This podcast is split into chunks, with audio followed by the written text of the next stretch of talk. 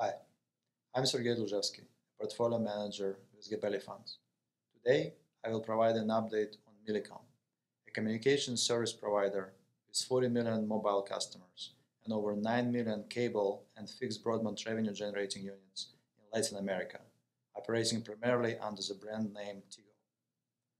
The stock has 171 million shares outstanding trading at just over $17 per share on Nasdaq, with Swedish depository receipts trading around 179 Swedish krona in Stockholm.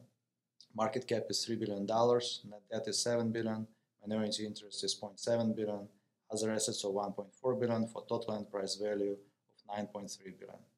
On Wednesday, January 25th, Millicom shares were up on speculation in a Financial Times article that the buyout firm Apollo Global Management has partnered with former SoftBank executive and Sprint CEO Marcelo Claure to explore a takeover of Millicom that could value the firm at approximately $10 billion, including debt, implying potential bid in the high teens.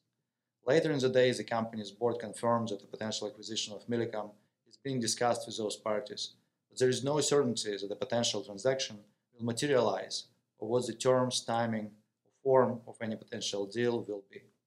In our opinion, confirmed interest from private equity, as well as Xavier Niel, the founder and majority owner of privately held European telecom operator Iliad, recently becoming a 7% shareholder of Millicom, highlight the firm's attractive valuation, considering the underlying value of its core wireless and cable franchise, built on a strong brand and leading share positions in most of its markets.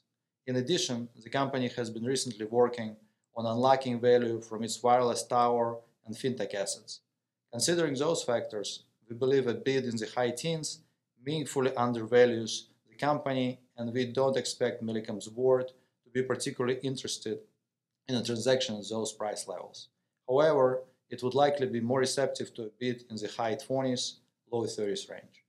We view Millicom as an attractive investment opportunity as the company continues to capitalize on increasing demand for broadband services in Latin America through its mobile and cable platforms.